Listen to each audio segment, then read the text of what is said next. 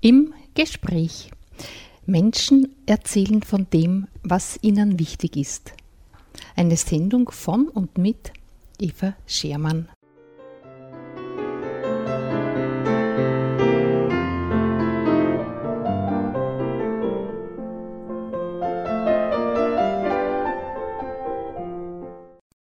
Zur heutigen Sendung begrüßt sie Eva Schermann recht herzlich. Jedes Jahr findet in der Woche vor dem 15. August in Zetwing ein Treffen statt. Zetwing liegt auf tschechischer Seite am Ufer der Malsch zwischen Leopoldschlag und Windhag gegenüber von Hammern. Von Zetwing steht nur mehr die Kirche und die Ruinen des ehemaligen Arzthauses, das zur Kaserne umgebaut wurde, und Reste eines Bauernhofes. Alles andere wurde in den Jahren 1955-56 niedergerissen und zerstört. Die Bewohner des blühenden Dorfes wurden ausgesiedelt und in alle Winde zerstreut. Das ist 70 Jahre her und daran werden wir dieses Jahr erinnern und es bedenken. Zetwing soll eine Gedenkstätte werden für alle, die es selbst oder deren Verwandte und Freunde es erlebt haben. Seit Ende der 70er Jahre kommen hier nun jedes Jahr viele Menschen zusammen. Die Zahl derer, die es selbst erlebt haben, wird immer geringer, und dennoch ist diese Gedenkstätte vielen Menschen ein Anliegen. Nicht zuletzt, weil es dabei um eine gotische Kirche geht, die schon ihres Alters wegen erhaltenswert ist, sondern auch, weil hier der Genius Lozi deutlich erspürt wird und ein Kraftort besonderer Art hier lange schon von Menschen vor uns genutzt wurde. In unserer Sendung heute bringen wir Ausschnitte aus einem Interview mit Dr. Hubert Reuss, der über die Geschichte von Zetwing uns einiges erzählt. Allerdings ist dieses Interview bereits im Jahr 2013 aufgenommen worden Daher bringe ich es auch nur ausschnittsweise. Die Geschichte hat sich ja im Großen und Ganzen nicht verändert, aber die Geschichte ist weitergegangen und Dr. Hubert Reuss wird am Schluss noch ein paar Worte zum jetzigen Stand der Dinge berichten. Und jetzt möchte ich Ihnen noch erzählen, wie es heuer zugehen wird. Dieses Jahr wird wie jedes Jahr an zwei Tagen gefeiert. Samstag, den 13. August um 14 Uhr findet ein Festgottesdienst zum Thema 70 Jahre Aussiedlung statt. Musikalisch gestaltet wird er vom Marienchor aus St. Oswald, was die Pfarre mit einer Wallfahrt nach Zetwing verbinden will. Und am Sonntag, den 14. August, gibt es wie jedes Jahr ein gemeinsames Singen mit der Familie Dalirsch. Gesungen werden deutsche und tschechische Kirchen- und Volkslieder Texte stehen zur Verfügung und die schon erwachsenen Mitglieder der Familie begleiten uns mit ihren Instrumenten. Eingeladen sind alle, die gemeinsam feiern und singen und diesen schönen, kraftvollen Ort erleben wollen. Und nun geht's weiter zum Interview.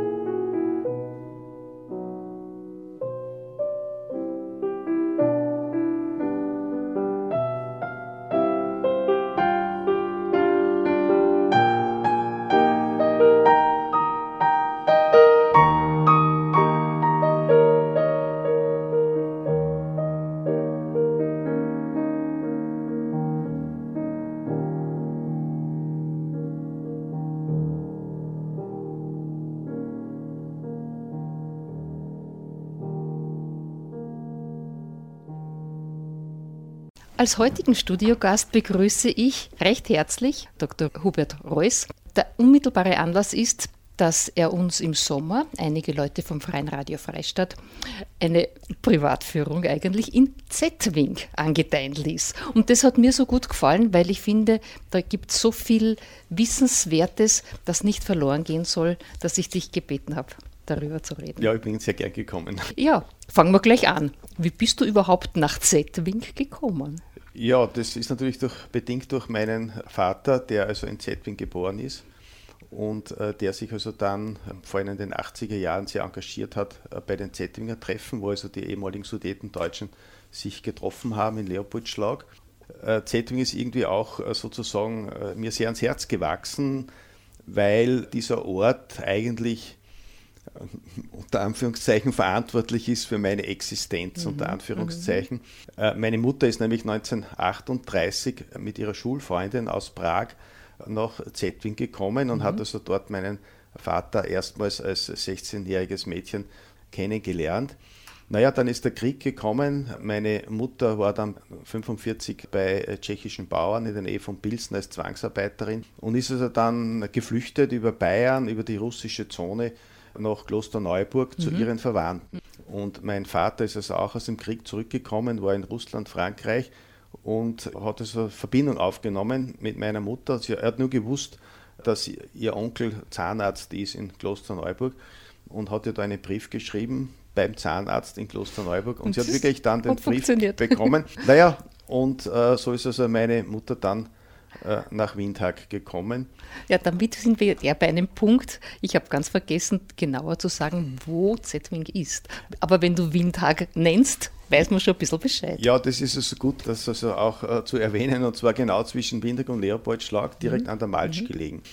Und es ist ja trotzdem so, dieser eiserne Vorhang hat ja die Sichtweise von sehr vielen Menschen auch äh, beeinträchtigt. Das heißt, da war einfach die Welt zu Ende. Und es ist auch heute noch so, dass es so viele, äh, die fahren zwar nach Gromau und nach Budweis, aber jetzt wirklich die nähere Umgebung, da ist also oft das Interesse gar nicht so groß. Naja, warum? Weil diese Gebiete ja verödet sind. Ja, und das war ja natürlich auch ein großes Anliegen und Zetwing ist ja äh, schon auch irgendwie ein ganz äh, besonderer Gedenkort, denn es ist hier sehr viel passiert. Unmittelbar an der Grenze gelegen wurde dann, es sind ja eigentlich lauter Sudetendeutsche, haben dort gewohnt, äh, ist also der Ort dann 55, 56 bis auf zwei Häuser und die Kirche geschliffen worden. Und die Kirche hat als Schafstall gedient und war also komplett devastiert. Und ist jetzt ja wieder ja, im ist jetzt, Erblühen. Ist sozusagen. jetzt wieder er, erstrahlt. Und das muss man also vor allem verdanken, äh, Frau Schöllhammer, eine gebürtige Zettwingerin. Und die ist gleich nach der Wende zum damaligen äh, Bischof äh, Wlick in Budweis gegangen, mhm. den jetzigen emeritierten äh, Kardinal. Und der hat veranlasst, dass die Kirche in das Bauprogramm aufgenommen wird, der ja, Diözese. Ja. Und das war das Glück, denn Buches zum Beispiel, Bohorschi ist nicht aufgenommen mhm. worden. Und äh, vor zehn Jahren ist also dann die Kirche eröffnet worden. Mhm. Und das Sensationelle bei diesen Renovierungsarbeiten war eigentlich, dass man diese gotischen Fresken entdeckt hat, die 500, 600 Jahre alt ja. sind. Und, äh, so wirklich ein das Kunstschatz. Also, ja, ja. Und, und auch die Art und Weise, wie die Kirche ausgemalt ist, unter Anführungszeichen, mhm. mit diesen Brauntönen mhm. schaut es irgendwie etwas sogar maurisch aus. Mhm. Aber das ist ein Zeichen, dass früher die gotischen Kirchen wahrscheinlich überall. Die waren alle knallbunt, ja, ich so, glaube auch, ja. So ausgemalt worden. Manchen sieht man sehen auch in Krakau zum Beispiel, der Marienkirche. Ja,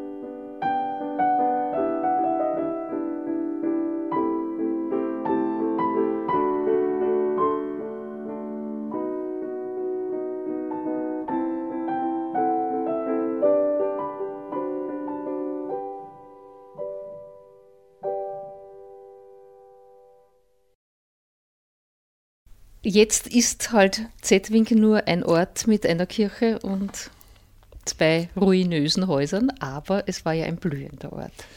Ja, es war ein sehr blühender Ort und wenn man vielleicht ein bisschen die Geschichte zurückgeht, ist es sehr interessant auch schon der Ortsname Zetwing. Mhm. Das ist also ein keltischer Name und heißt also Waldlichtung, Zött der Wald und Wien äh, die Lichtung, so wie Wien genauso. Mhm. Und äh, ist also gelegen an, äh, an einem alten Handelspfad, also von der Donau äh, bis äh, zu Moldau. Es ist auch interessant, dass es in der Kirche vorne in der Apsis sind also vier Köpfe, die also wirklich ein sehr keltisches Aussehen haben. Mhm. Das ist interessant, denn dieses ganze Gebiet war ja ein keltisches Rückzugsgebiet und wir haben in der Umgebung also sehr viele äh, keltische Ortsnamen, vor allem also auch in Windhag und das ist ja mein persönliches Hobby, diese keltischen Ortsnamen. Ja. Es gibt eine ganze Kette von Ortsnamen, von der Donau bis zur Moldau, diese, die alte Handelsroute zeigen. Ja. Hat sich das so dokumentiert, ja. ja. ja. Mhm. Und ja, der nächste größte Schritt ist eigentlich dann unter Przemysl Ottokar gekommen, mhm. der also dann Mitte des 13. Jahrhunderts äh, österreichischer Landesherr war. Und äh, dieses letzte dichte Waldgebiet, das waren fast nur 100 Kilometer, versucht hat, intensiv äh, zu roden, gemeinsam mit den oberösterreichischen Adeligen. Und da waren also einerseits die Rosenberger, Peter Wock von mhm. Rosenberg, der dann die Hedwig von Schaumburg geheiratet hat. Die haben also gemeinsam dieses Gebiet gerodet und da sind natürlich auch dann die deutschsprachigen äh, dort angesiedelt mhm. worden. War das Land sehr dünn besiedelt vor diesen Rodungen eigentlich? Das, ja. das reinste Waldgebiet. Ja. In Mühlviertel war es die letzte Periode. Äh, das waren die Waldhufendörfer von Freistadt mit diesen Schlagwörtern, Ortsnamen und in Südböhmen dann genauso. Und es ist dann Rundfurt gegründet worden, Wischebrot, das Kloster, Goldenkron, Budweis, und, und, aus dieser Zeit stammt auch die Brücke an der Malch in Meierspind, diese Steinbrücke geht ja. zurück auf, auf diese auf Zeit. Schremsel Ottokar. Also das ist wirklich äh, sensationell, dass sich die so lange Kolten erhalten hat. Naja, und Zettwing war dann eigentlich ein sehr blühender Ort. Es hat also alle Handwerker gegeben, ein typisch südböhmischer Ort. Und in der Zeit der Monarchie hat es ja eigentlich gar keine Grenze gegeben. Mhm. Die Leute mhm. haben, haben herüber und hinüber geheiratet und auch meine Familiengeschichte ist also damit verwoben. Mein Urgroßvater ist von Leopoldschlag äh, nach Zetwin gegangen, war dort Kaufmann und mein Großvater aus Windhoek hat also dann meine Großmutter dort geheiratet. Und also da hat es keine äh, Barrieren gegeben. Aber es war in der, interessant, in der Mundart hat es also schon. Das eine, wollte ich gerade fragen, wie hat, war die Sprache? Ja. ja. das war natürlich schon unsere bajovarische Mundart, aber es hat eine, eine, einen eigenen südböhmischen Klang gehabt. Das mhm. war also ganz mhm. witzig. Mhm wenn also dann zu meiner Großmutter in Windhoek noch 45 dann Besuch gekommen ist und die sind bei der Haustür hereingekommen und haben gesagt, Grüß, Grüß Gott, habe ich schon gewusst, die kommen aus Zetwing. Also es hat schon einen eigenartigen äh, Klang, Klang gehabt. Ja, ja. ja. Überhaupt, äh, das, wenn du so jetzt von der Sprache sprichst, waren das deutsch sprechende Leute dort? Ja, ja, die haben genauso unsere Mundart ja, gesprochen. Ja, ja. Also an den Namen erkennt man es ja. Ich habe das gedacht, im Buchhaus, da waren, was sie von den 43 Kriegsgefallenen waren zwei mit tschechischem Namen, alle anderen haben eindeutig ähm, deutsche Namen. Das heißt, das war eigentlich dort. Es war diese Zone, also nördlich der Malch äh, bis äh, zur Bahnstadt, bis zum Bahnhof in Kaplitz, war mhm. deutsch besiedelt. Mhm und auch Krumau war zu 80 Prozent deutsch. Es sind also dann natürlich nach 1918 sind natürlich dann tschechische Zöllner nach Zetwing auch gekommen und Gendarmen und die haben aber sehr friedlich zusammengelebt und das war, glaube ich, auch ein sehr wichtiger Punkt dann nach 1945, ja. wo dann ein äh, provisorischer Bürgermeister eingesetzt worden ist, mhm. der Herr Kiele, und der war dort Gendarm und hat natürlich alle Leute dort gekannt und ja. hat also sehr schützend die Hand ja. über alle Bewohner gehalten in dieser Vorteil. unruhigen Zeit und es ist zu keinem Gewaltverbrechen gekommen. wie ja woanders leider schon. Und der hat eigentlich auch meinen Großvater veranlasst, der an sich ja aus Windhoek gebürtig war und dort auch ein Haus hatte, dass er um die Aussiedelung ansucht. Er war österreichischer Staatsbürger mhm. und mhm. da konnte er also aussiedeln, aber als Kaufmann, was sollte er tun? Allein ja. in Zetting, wenn also die Leute dann nach 46 sind, er dann in, in acht Transporten sind sie dann ausgesiedelt worden, vor allem nach Baden-Württemberg ja, sind da sehr ja, viele gekommen. Der hat also dann meinen Großvater veranlasst, äh, dass er um Ausreise ansucht und der ist also dann nach Kaplitz gegangen und dort hat man zu ihm gesagt, äh, heute ist kein Sprechtag mehr für Deutsche. Und er ist dann zu einem Bekannten gekommen, zu einem äh, Ofensetzer und der hat gesagt, ja, wie ist es Ihnen ergangen, Herr Reuss? Hat er gesagt, Hitler war ein Gauner, aber die war noch viel, viel schlimmer und damit hat er also diese Horden genannt, die also da durch die Gegend gezogen sind und hier sehr Schlimmes angerichtet ja, ja, haben. Ja. Und er konnte dann ausreisen, muss dann noch 1000 Kronen Steuern zahlen, was nicht gestimmt hat. Und äh, mein Vater hat dann sie 18 Pferdefuhrwerke einspannen lassen und die haben dann das ganze Geschäft ausgeräumt und sind dann nach Windhag. Und haben dann dort das Geschäft in Windhag? Nein, hat es nicht mehr na, weiter betrieben. Na, nein, nicht, nicht, mehr. Ja. Es war ein Gasthaus. Mein Großvater hat noch ein paar mhm. Jahre Gasthaus betrieben. Aha, ja. ja.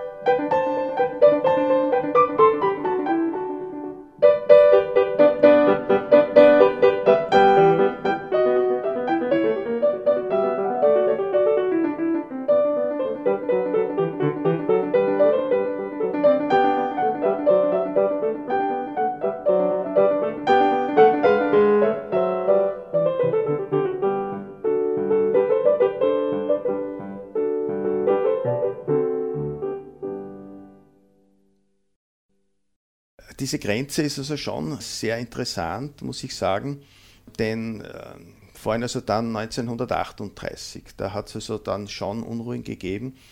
Hitler hat ja ständig gedroht, dass er in der Tschechoslowakei einmarschieren wird und der Sudetendeutsche Freikorps, das war also die paramilitärische Organisation der sudetendeutschen Nazi, die sind dann geflüchtet ja. und haben dann in Windhag und Leopoldschlag auch Schützengräben ausgehoben und haben also da, da ist es also immer wieder zu Gefechten gekommen mhm. und die haben dann sogar ungefähr 13 tschechische Gendarmen Postmeister gefangen genommen und haben sie nach Österreich verschleppt. Da mhm. habe ich zwar die historischen Quellen, aber von österreichischer Seite noch keine.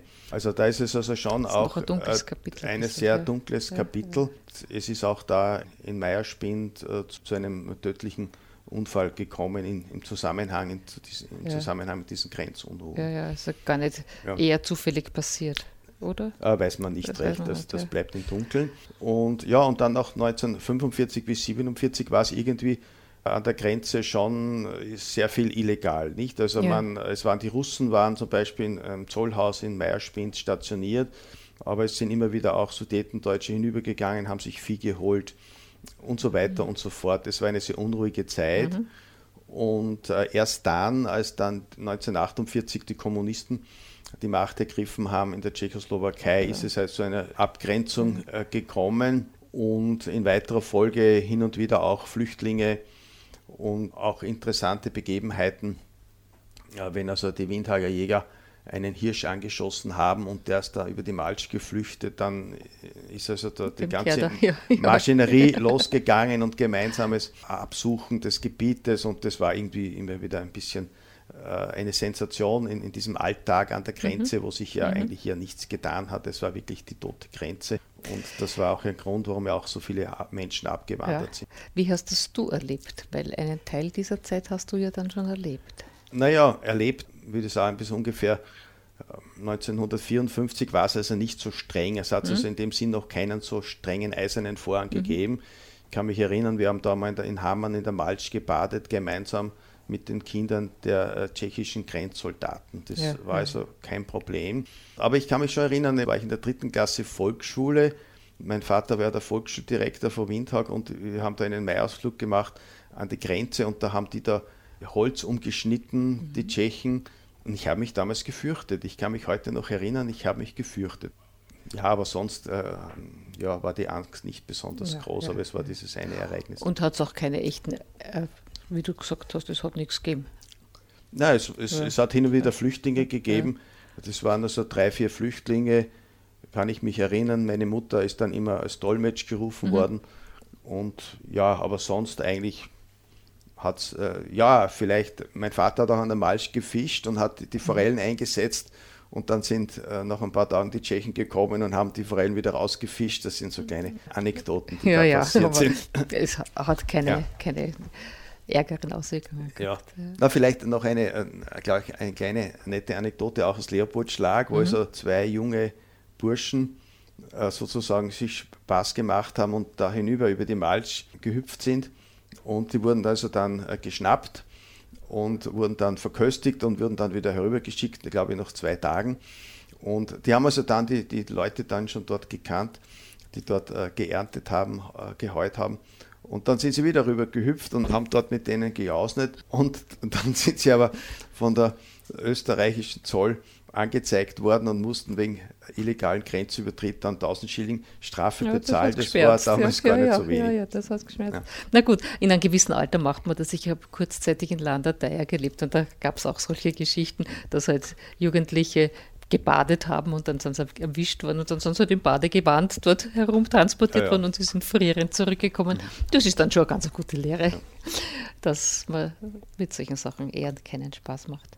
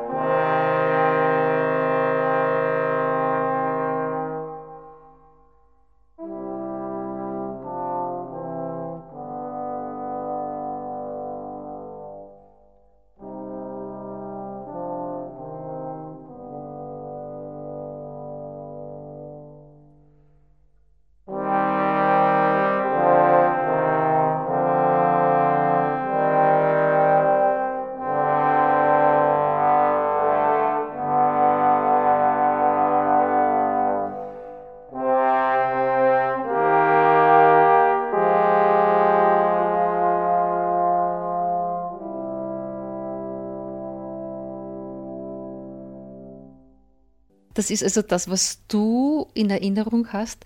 Hast du irgendetwas Interessantes, wo du sagst, das hat mir mein Vater erzählt und ich bin eigentlich der Letzte, der das weiß und bewahrt hat. Und es wäre interessant, dass das weitergegeben wird. Ja, das, diese Geschichte habe ich, schon, habe mhm. ich ja schon wiedergegeben, mhm. äh, da wie das war, also da an, an der 1945. Mhm. Das war eigentlich das äh, Spannendste. Ja. Äh, und wir haben dann auch die Familie Kiele nach der Wende nochmal mhm. äh, besucht. Und es waren also wirklich sehr nette Leute und haben alle perfekt Deutsch gesprochen. Ja, ja. Ja.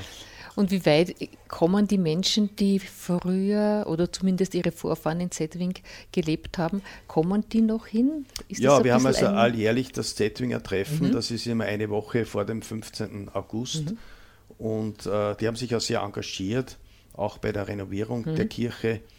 Äh, der Herr Böhmdorfer zum Beispiel, der hat also sämtliche Türen und Fenster angefertigt als Tischler. Schön, ja. Und äh, jedes Jahr kommt er äh, mit seiner Familie und schmückt die Kirche etc. etc. etc.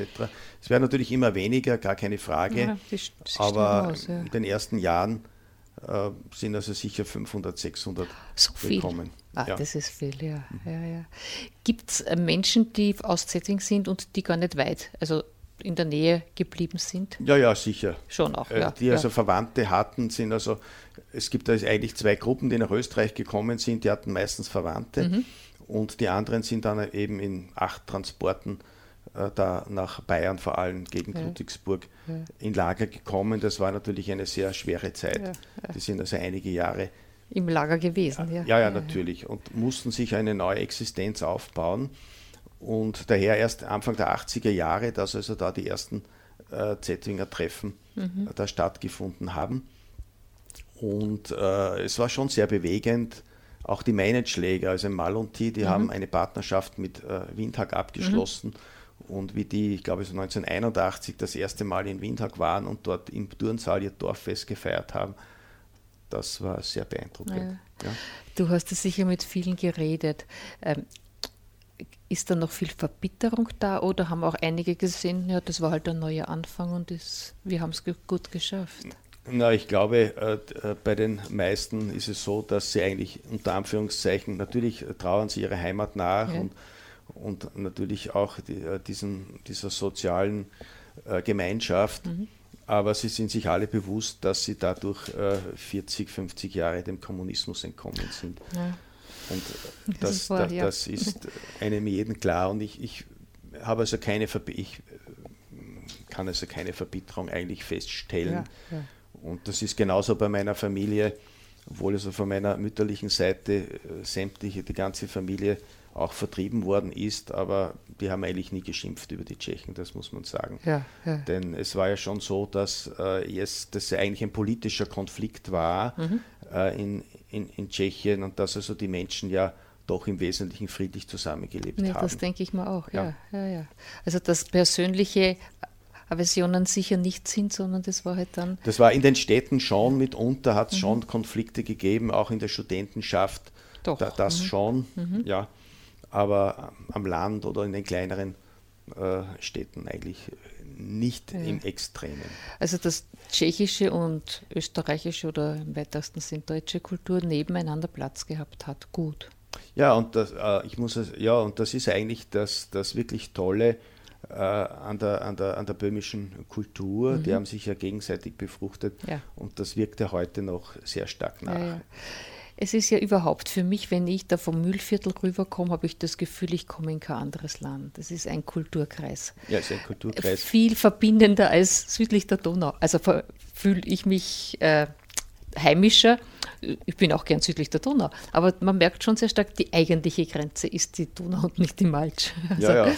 ja. Na, es ist auch interessant, der jetzige Präsidentschaftskandidat Karl Schwarzenberg mhm. wurde mal gefragt, was ist der Unterschied zwischen den Österreichern und den Tschechen?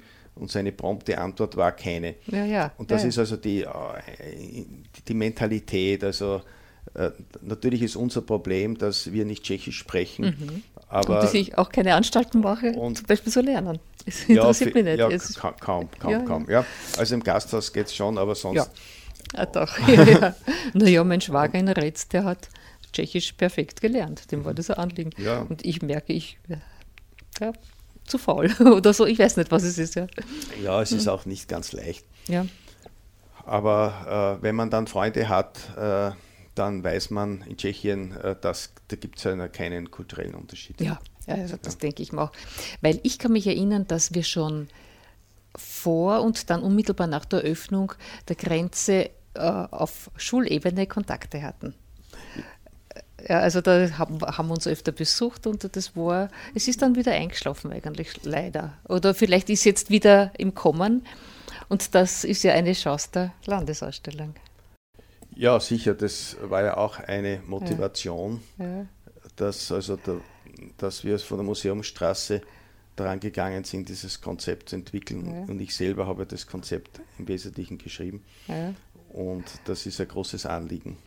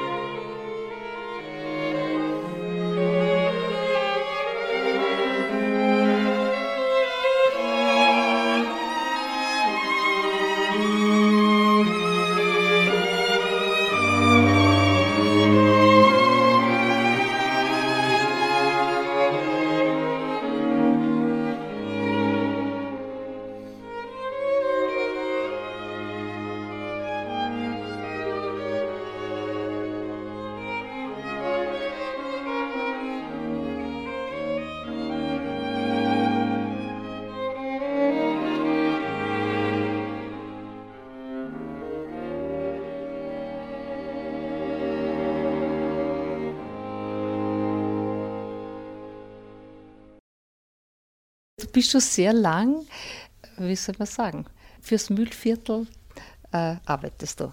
Also, dass du äh, die Gegend oder wo du zu Hause bist, als lebenswert erhalten willst. Ja, ich glaube, es ist einfach, wir leben also wirklich in einer ganz tollen Region mit einer unheimlich hohen Lebensqualität. Mhm. Und das wird man sich bewusst, wenn man wieder mal ein paar Tage in einer Stadt ist.